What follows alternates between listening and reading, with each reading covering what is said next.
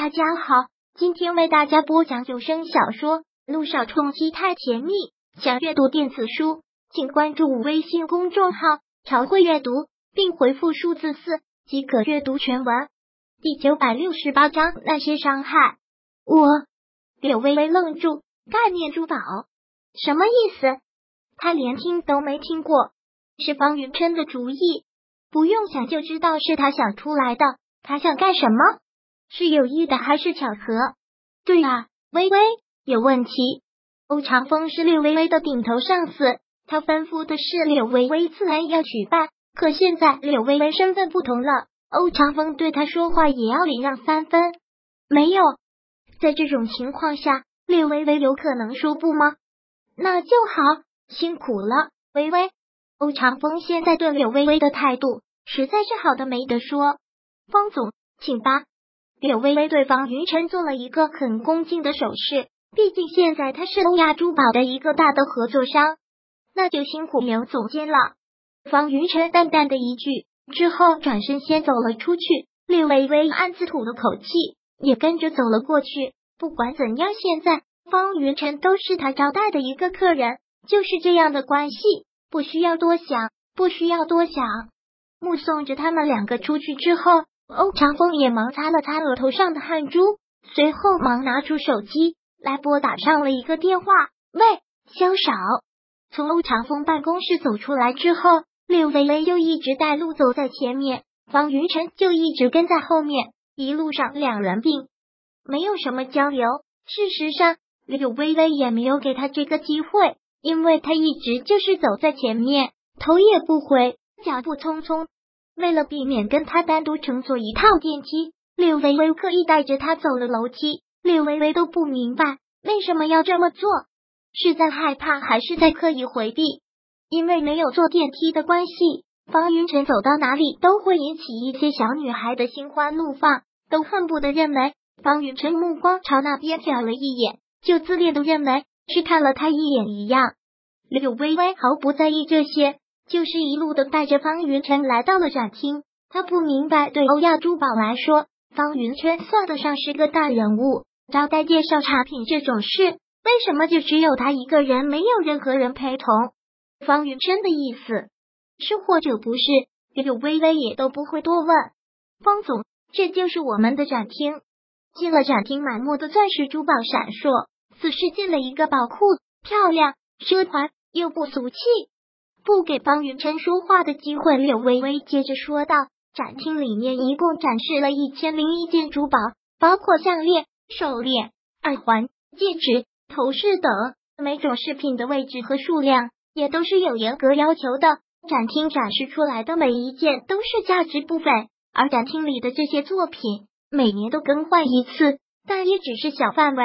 还有就是，柳微微实在不知道了，要跟这个男人。”这个曾经跟自己海誓山盟，曾经他用生命爱过，却又深深伤害过他的男人，他除了努力的拼命的说这些公式的东西，再也想不到还能说些什么。他就是这样不停的讲，有的没的，重要不重要的，他甚至不想停下来，不想给方云晨任何说话的机会。他不知道这是什么心理，可能潜意识里就是带着一种紧张不安吧。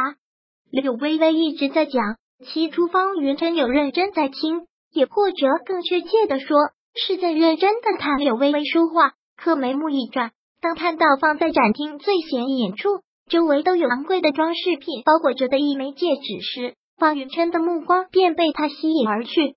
方总，你有在听吗？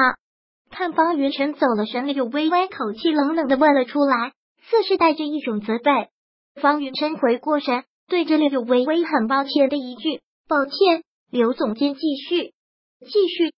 顿时，柳微微的脑子竟然一片空白，竟然已经找不到可以再说下去的话了。一个突兀，一个尴尬，便直接说道：“我说完了。”方云晨淡淡的一笑，目光在柳微微脸上落了几秒钟之后，便抬步走下了那枚戒指。那枚戒指下面的简介中赫然写道：“柳微微作品。”看到这五个字，方云晨的眸子有了那么一片刻的紧缩。整个展厅，这是最有价值的展示地方，展示的都是欧亚珠宝所有设计作品中最有价值的，之前的好几年，一直都是摆放着设计部原总监景萨的设计作品，而柳薇薇设计的这枚戒指，曾在两年前的全球设计大赛中得了一等奖，自此便取代了景萨的作品摆在了这里，当是欧亚珠宝拿来炫耀的非卖品。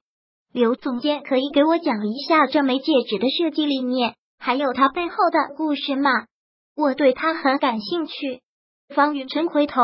看着柳微微如此淡然的问道，可当听到这句话的时候，柳微微却猛然鼻子一酸。他的设计理念和背后的故事，那是他两年前的作品。四年前他们两个分手，那两年都是颓废的，过的几乎都是行尸走肉。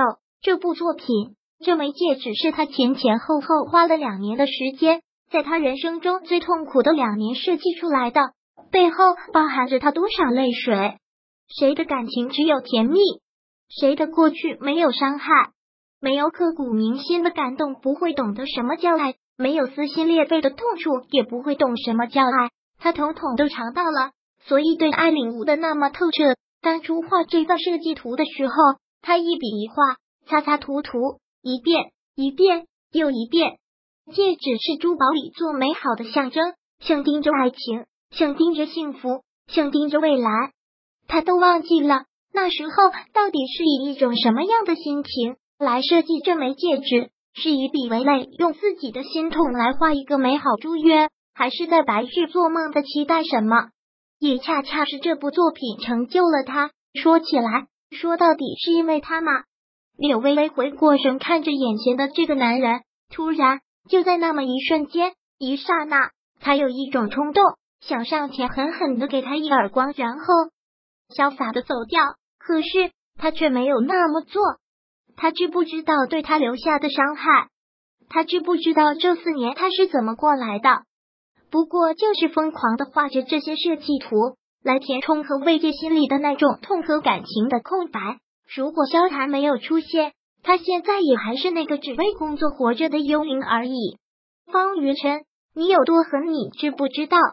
本章播讲完毕，想阅读电子书。